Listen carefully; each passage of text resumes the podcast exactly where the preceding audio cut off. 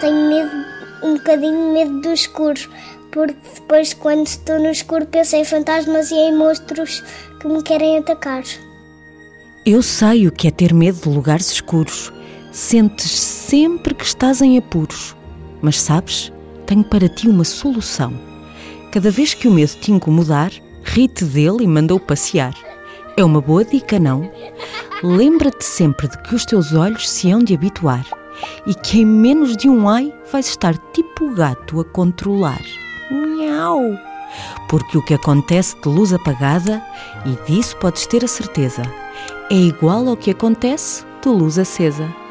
Por isso, cada vez que o medo aparecer do nada, dá uma valente gargalhada. Pensa para ti que, afinal, de dia ou de noite, é tudo igual. Palavra de zig-zag.